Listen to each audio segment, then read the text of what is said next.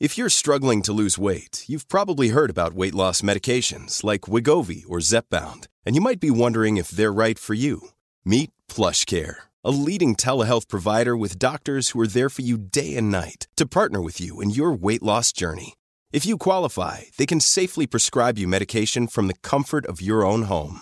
To get started, visit plushcare.com slash weight loss. That's plushcare.com slash weight loss. Plushcare.com slash weight loss.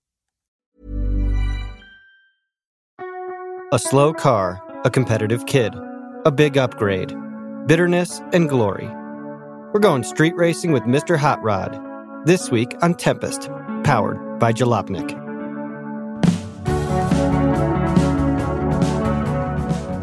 I'm David Obuchowski, and welcome to Tempest, a series that explores our heartbreaking and hilarious relationships with cars. Now, this episode is kind of a special one. You see, when I first had the idea for this podcast, I typed up a description and I sent it to my editor, Patrick George. But then I thought about it, and I decided if I was really going to argue my case, I needed to put something together that he could actually listen to. So I did a short version of this story. A few months later, I got a green light. I point all that out because the folks at Jalopnik liked it so much they told me I should keep the original interview. And since this was just supposed to be a demo, I did that interview on the phone rather than in person. Consequently, and just a heads up to you listeners, those clips are recorded from a phone line rather than in person. There's something else about this story, though. It actually features a tempest. Not just any tempest, of course, my father's tempest. The tempest he's been telling me about his entire life. That's why I gave him a call.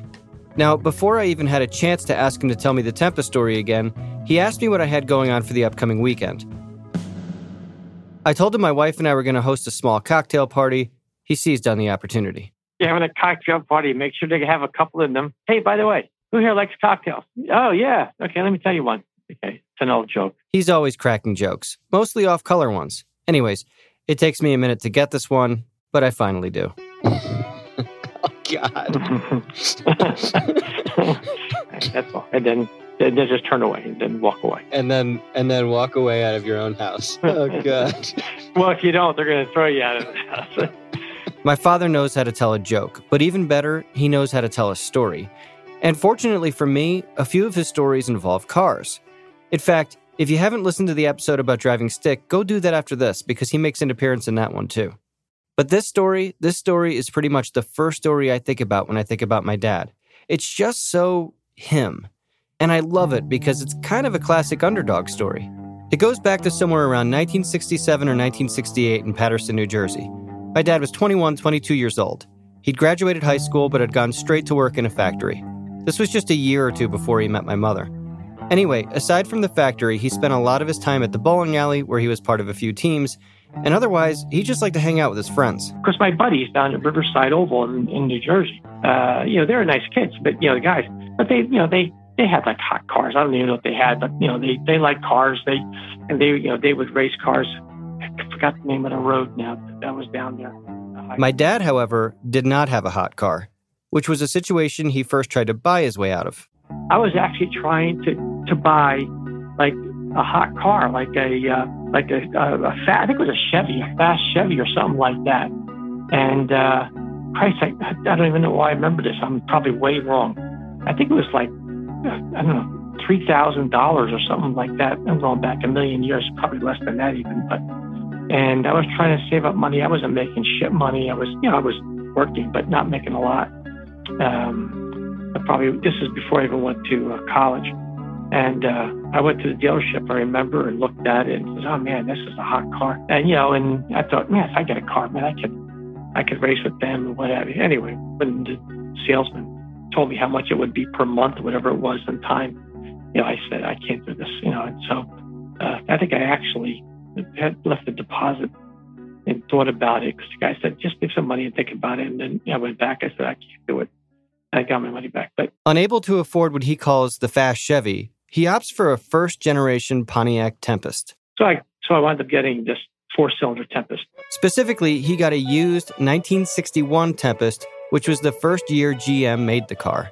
And for that year, Pontiac offered two types of engines the 215 cubic inch V8 or the three different versions of a 196 cubic inch four cylinder known as the Trophy 4. My dad's was the 196, and he's positive that the four cylinder he had was the least powerful, most economical one. You know, it was functional. You know, I'd go back and forth to work, this and that, you know. But, you know, uh, yeah, it was I was kind of mocked, you know, by everybody down Riverside because the car was slow as shit. It was an automatic, it was slow as shit. It was turquoise. It was kind of like a turquoise, not turquoise bright. It was like a like a bluish turquoise kind of color. So, according to my dad, it was slow, turquoise, but not really turquoise, but turquoise. And well, he wasn't a fan of it. But here I want to bring in someone who is a fan, a big fan. His name is Philip Putnam, and he is the proud owner of a 1963 Tempest Le Mans convertible. Le Mans is the top of the line for Tem- Tempest that year. Uh, it's kind of eggplant colored, has a V8 engine in it. Pretty nice driver. What's the engine displacement on that? The engine displacement is 326. Most GM cars that year had 327 engines in them. But GM had a rule, so I've been told, maybe a guideline that said nothing could be bigger than the Corvette engine, which was 327, unless it was a full size car. So John DeLorean, who was head of Pontiac at the time, badged it as a 326, one cubic inch less. So, just- so do you think it's actually a 327 just badged as a 326 or do you think he like shaved off an Actually, inch? it's a little bit bigger than a 327. Oh, it is? I've read an article that said it was like 333. Oh. Now, Philip is actually no stranger to this series. You have a Tempest and you lent it to us for the photo shoot. Enjoyed it. Uh, yeah, that was I enjoyed it too. Mm. Everyone thinks that's my car now. okay. I think that means it is my car. Oh, right? well, yeah. we'll work on that. Yeah. I wanted Philip to be on this episode as a sort of subject matter expert because, well, my father, as you're about to find out, is not really a car guy. So I was hoping Philip could just provide some context and color where necessary. I thought we could start by him just kind of giving me some basic distinctions between the 61 Tempest my dad had versus the 63 Tempest Philip has. 61, 62, and 63 were all transaxle rear drive independent suspension rear end cars. 61s and 62s were a different body style in 63.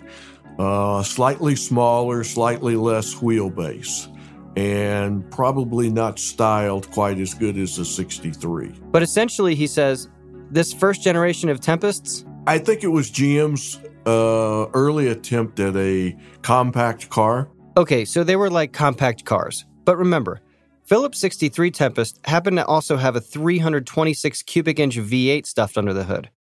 My father's 61 Tempest had a four cylinder that was less than 200 cubic inches. And when we come back from the break, we're going to find out how my dad's 61 Tempest competed against the so called hot cars his friends had. I think you can guess. It doesn't go very well.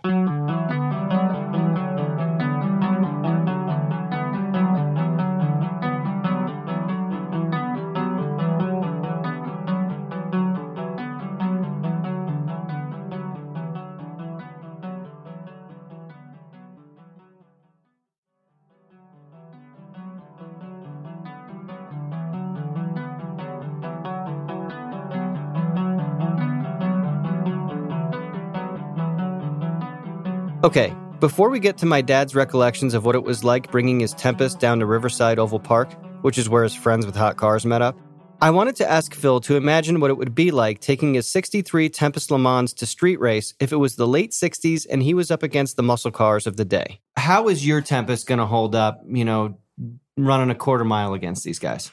Uh, it would be slower, but it would be competitive. One of the problems, of course, is that people with muscle cars tended to tweak and tune their cars to squeeze out some extra horsepower. Tough to do that with the Tempest, Philip explains. The problem was if you wanted to go drag race it, the drivetrain wasn't really strong enough to take a lot of modifications to the engines where you increase the horsepower a lot. So he wouldn't have won, but he could have held his head high. They ran a test in 63, and if I remember right, they turned a quarter of a mile in about 10 and a half seconds, which not too bad. 100, 100 miles an hour, 105, something like that. Now I ask Philip, what would it have been like in my dad's 61 Tempest with the four cylinder? How does that go for you? Uh, it's going to be pretty slow. Yeah, it's it's it's going to be a real dog, but but it achieved its goal, which was a fairly cheap, economical car to drive because it got pretty good gas mileage for the era. So, before we move on, I just want to make it 100% clear and definite. There is no way you're buying this car and you're thinking to yourself, "Cool, I'm going to take this down to the boulevard and uh, and run quarter No, miles." to this this is a uh, family run around the town car. Go to the grocery and back. Go to work and back. Well, apparently Philip's never met my dad, who was a very, very, very, very competitive guy. I mean, I can remember when I was about 10 years old, he'd beat me in a game of pool and then air guitar on the pool cue. We'd play ping pong and he'd be slamming the ball past me and then same thing, air guitar and the paddle. Don't even get me started about what happens when the two of us go to a bowling alley together. Anyway, point is, he just can't say no to a competition, even one that he has no chance of winning, like when he goes bowling against me. Or especially like when it was 1967 or 1968 and he was going up against his friends with muscle cars in his four cylinder 61 Tempest. and they would, you know, they would tease me. They'd say, okay, you know, you know, you, you know, we'll start here. You go up to wherever it was, you know, some McDonald's or wherever the hell, you know, the, the places were back in those days, which could literally have been almost a half a mile away, you know, and, and they would race like a mile race. You're going to be a half mile head start, you know, and kind of go and, you know, uh, it's like, and you know, shit, mine would like, you know, take, you know, we just put along. I mean, you know, it wasn't like I could even shift gears. You know, they would, Christ, they beat me by a quarter of a mile anyway and laughed their ass off and bust my balls. My dad was a good sport about the ribbing, but like anyone, he had his limit. And eventually, he got sick of losing. He said as much to the guy I always knew as my grandfather, but who was my dad's stepfather. His name was Buddy, and unlike my dad, Buddy was a car guy. Buddy was a mechanic. Buddy drove a truck for 50 years. He used to drive little jalopies. He used to drive, uh, not jalopies, little little race cars. I forgot what they're called. But little in a, in uh, Denville or someplace, there was, oh, what's the name of the place? There was a little track. It's on the tip of my tongue. Anyway, um, I think I saw him race once or twice. But he, so he liked he liked cars. He was a big car nut. And, uh, and uh, you know, I was telling him about this stuff, and he, yeah, I just said, yeah, I wish I had a faster car, but you know, and that. And he's the one that said, you know what, you know, why don't we get an engine, and you know, we can put it in the car, we can do this. It wasn't my idea. What the fuck did I know about this stuff? And so uh, I was like, you know, my eyes like sparkle. You can do that? Yeah. Buddy loved my dad, and Buddy loved cars. So this was a great project for him. They hopped in the car and they went to a junkyard. Uh, in fact, I think I probably I probably sat in a car, his car. Uh, you know, so what the hell do I know? When you know this this junkyard, all these old cars, and he basically said he found an engine and uh, bigger engine. I can't even give you what it was. I have no idea. Whatever it was, it was big and powerful, and they brought it home, and Buddy got to work in the garage. Basically hooked up. We rented the house. We didn't own the house. We went to the garage and you know put some chain around a rafter and got some kind of lift out of it, and you know over a period of time. I mean, it wasn't wasn't quick. He he worked at it um, and got it to fit in. However, he did it. Have no clue. My dad, having limited car experience, helped out where he could. I didn't do shit. I just basically, you know, I got him rags, I got him water, I did stuff like that. I Stayed out of his way. You know, move the chain, give me this, give me that. In addition to not helping much, there was something else my dad didn't do tell any of his friends what he was up to. The entire project was kept under wraps. And then finally, it was done. We took it for a ride. It was like, I mean, the car was light. When I and so when I put my foot on the gas pedal, I can remember, Christ, it was almost like, you know, it was going like through hyperspeed. I'm sure the car wasn't going fast, but in my mind, holy shit, it was like, Christ, did the front wheels come up? I mean, it's like, holy mackerel. My dad took a little time driving it around his neighborhood, getting a feel for the extra horsepower. And then he called up his friends, still not saying a word about the Tempest. If you're struggling to lose weight, you've probably heard about weight loss medications like Wegovy or Zepbound, and you might be wondering if they're right for you. Meet PlushCare, a leading telehealth provider with doctors who are there for you day and night to partner with you in your weight loss journey. If you qualify, they can safely prescribe you medication from the comfort of your own home. To get started, visit plushcare.com slash weight loss. That's plushcare.com slash weight loss. plushcare.com slash weight loss. And they all made plans. Nothing special, just the usual. Meet down at Riverside Oval with their cars. It was showtime. When we come back, the race is on.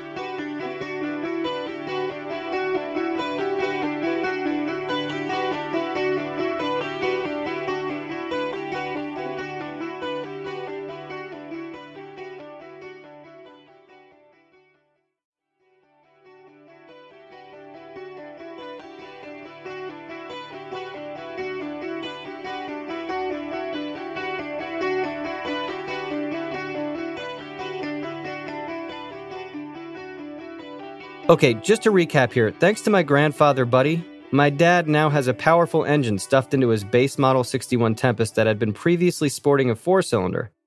And just in case you're still not sure what kind of a car that is, I asked Philip to compare it to something current. I really don't know what would be equivalent today.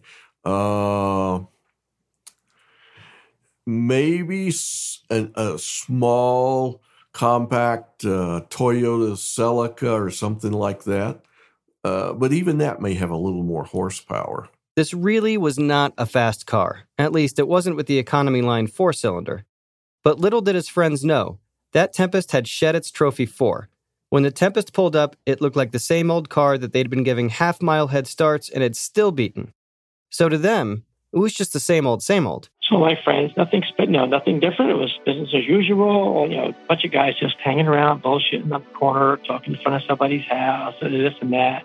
You know, and sooner or later it came to, hey, you know, let's go out on the road and race. Hey, you know, how much, you know, what do you, how much you want this time? You know, how much lead you want this time? And I just said, you know, let's just do it this way. Let's just, let's just race even. And, you know, let's see how far you beat me by this time instead of giving me a head start. That way it can measure how far you can beat me by. His friends were only too happy to oblige. And then the first, you know, time we did it, like, like he left his friends in the dust, and before they could even complete the mile, they stopped. I think it was like, what the fuck? My dad figured his friends would appreciate what he'd done.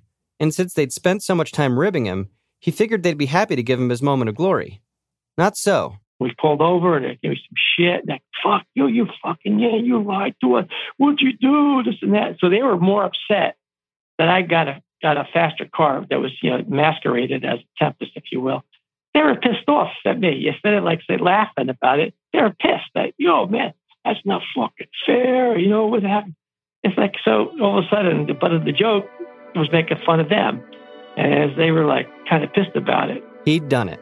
Thanks to the creativity and goodwill of my grandfather, he turned the lowly Pontiac into a raging tempest. And my father was the king of the hill, or at least of Riverside Oval in Paterson, New Jersey. And in some ways, I have to think, knowing my dad, he was probably even a little bit glad that rather than his friends being happy for him, it got under their skin instead. And as for my grandfather, he was also a winner. He was happy as hell because he, he liked the race. And uh, so he was kind of smiling about it. You know, he was he thought it was cool that you know, hey, all right, you know, he helped convert this little nothing car into uh, a little hot rod. so I think he was I think he was he found some pride in the fact that you know he was the mechanic that converted this thing and it actually did work. We don't know for sure what engine went into that Tempest, but I asked Philip to imagine how he thought my father's Tempest would have done with a mod like this let's just say because we don't know the specs, but it's a 61 mm-hmm. Tempest, and now this thing has got you know somewhere between a 326 and a 396. Let's yeah, say. some kind of small block engine in it. Yeah. How do you think this car now? He, by the way, he didn't tell any of his friends. He just showed up one day in the car. Oh, that's always the fun way to do it. I would say that it was significantly faster. And according to my father, Philip hit the nail on the head not only faster, but in my father's words, I was the hottest guy in town. The hottest guy in town. Of course, some glory is fleeting. When we come back, the fastest man in Paterson has his downfall. Or does he?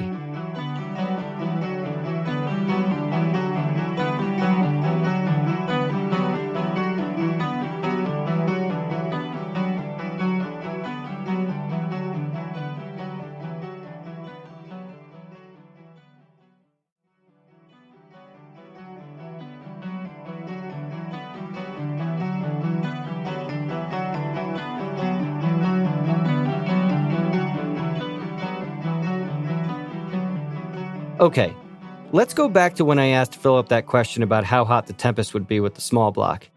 He said it would be significantly faster, but that wasn't actually his full answer. Here's his full answer. I would say that it was significantly faster. But I would also say that if, in fact, he really pressed on the accelerator real hard that first time, he might have had a transmission problem. And when my dad said he was the hottest guy in town, that wasn't a full quote either. Here's his full answer. I was the hottest guy in town for, I don't even know, Christ, it was a week. I mean, it had to be a week. And it wasn't that long. Gleefully unaware that he might be putting even more stress on the already stressed components of the car now that the engine had been significantly upgraded, my father had spent the week taking advantage of his proto Le Mans. I got more cocky I got, the more I, you know, going down the riverside, I go faster, you know, slow up and peel, try to peel out. And, and then uh, the fucking transmission blew up. I mean, the, you know, the thing that Buddy didn't calculate was the transmission was not designed to take that, uh, that, that kind of engine. Philip's theory was correct, and he expanded on it for me the gearing in the transmission, the, there there are uh, uh, solenoids and and valves and stuff that the transmission fluid flows through. And so now you're creating a lot more RPMs and you're creating a lot more torque. And so that stuff doesn't flow well enough. And probably what happened is you overheated the transmission. So you ran for a week. And every time you ran, you overheated it a little bit, a little bit more, and a little bit more. And the transmission fluid probably broke down, and the, the valves and the, the flow couldn't handle all of that. So it eventually failed, probably because of heat. Seems like an appropriate mechanical failure for a guy who says he was the hottest guy in town. Dethroned, he went back to my grandfather for help. He, I remember him saying, I don't do transmission. I remember that vividly. he says, that, that's not something I, I deal with. Stung by his defeat at the hands of a mechanical failure, he looked for someone to blame and directed his ire toward Buddy. When the transmission blew, he was like almost like matter of fact about it. Oh, yeah, probably the transmission was not strong enough for the engine. And I remember looking at him, you know, like, what? So you didn't realize that? I mean, what the hell do I know about transmission? It was almost like he was saying, "Oh yeah, probably the transmission wasn't strong enough for the, you know, for the engine." And it was like, "Oh, so you you just discovered that now?" you know, I, I was like, you know, I was, you know, well, I was so, I was so gratified in the beginning. Then I became an asshole. I was like, you know, the fuck did you do? you know, you know, so, so you know, no, no good deed goes unpunished. But Buddy? Buddy was used to racing cars. He knew how these things went. You can't stay on top forever, and mechanical problems, that's the nature of the beast. He made a deal with my dad. If my father picked up the tab on a new transmission, my grandfather would put the old Trophy 4 back in. And that's what they did. And even though my father was back to having the slowest car in Paterson, nothing could take away that week he spent at the top. So, the uh, you know my my road warrior days lasted. My guess is probably a week. And but I had uh, you know had that my 15 minute glory on whatever route that was, Route Four, whatever hell it was, in uh, in, in Riverside Oval area in, in uh, Paterson, New Jersey. So when I was a kid and he would tell me this story, I could only picture the Tempest as the most laughable piece of junk. But as I've gotten older and learned more about cars, I think my dad's being too hard on that old Pontiac. Sure, it was never going to win any races against the muscle cars of the late 60s, but to paraphrase Linus talking about Charlie Brown's little Christmas tree, I never thought it was such a bad little car. It's not bad at all, really. Maybe it just needs a little love.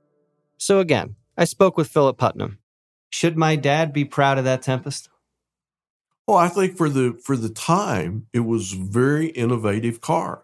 I'm not sure anybody realized how innovative it was with the uh, transaxle in it and and the change in the weight distribution. Not nearly as much weight up front, more weight in the rear, which gave it uh, good drivability and gave it a lot better uh, economy. So for the time, it was a very good, small, compact car that that fit a really good marketplace. And and yeah, it didn't have the best of looks, and yeah, it wasn't the fastest car in the world, but neither is a pirate Prius. So what what the heck? It worked. And as slow as the four cylinder was, remember, like Philip said, it worked. It was functional. A good thing, because not long after all this, he used that Tempest to pick up his blind date. Well, it was almost a blind date. She'd been shown a single picture of my father, a flattering one that made him look like a big, strapping guy. He, his sister had shown me a picture. I probably told you this story. And I thought it was going to be some big football player type. So when he shows up and he's like this five eight, five nine, 120 pound little weakling with with you know an orange shirt and orange socks and you know Nicky Newark pants and shoes, and then to top it off, here's this ugly car. Whatever that ugly car was, it was some kind of blue Tempest or something. And I go, oh my God, this is going to be an early night. It was seven o'clock, maybe. So I thought to myself, I'll be home by eight. Damn, I he just was so freaking funny. I think we took a ride. We went to the bowling alley, and I just kept laughing and laughing and laughing. And the more I laughed, the more pissed off I was because I kept saying, He's really funny. I'm having a good time with this guy. But this is not what I'm after. That's my side of the story. Very good. I like that. Their relationship stuck, but the Tempest, it did not. I went from a shitty four cylinder Tempest to a hot Tempest. Then I went back to the four cylinder Tempest. And then I traded that in to go for a gold with a final black top Chevy Nova, you know, Mr. Hot Rod. So my dad got a Chevy in the end, and a wife, a couple kids too. And for a week in 1967, or maybe it was 1968, though it doesn't really matter, he was the fastest man in Paterson, New Jersey.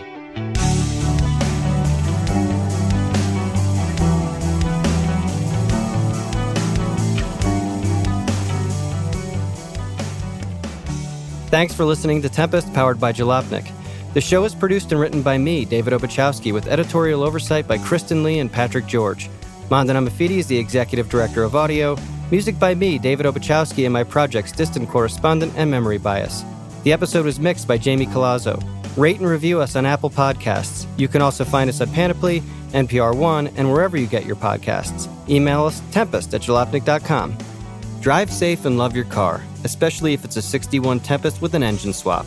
Though, maybe think about swapping that transmission too. Or, I don't know, don't take it drag racing? Dad?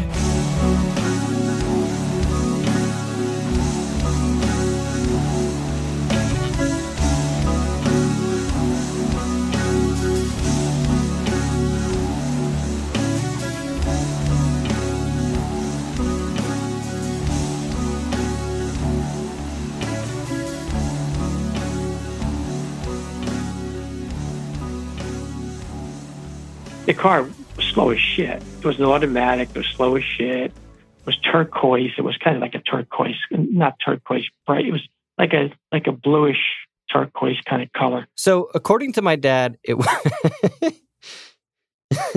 the car was slow as shit. It was an automatic. It was slow as shit. It was turquoise. It was kind of like a turquoise, not turquoise bright. It was like a like a bluish turquoise kind of color. so, according to my dad, it was slow, turquoise, but not really turquoise, but turquoise. Fuck.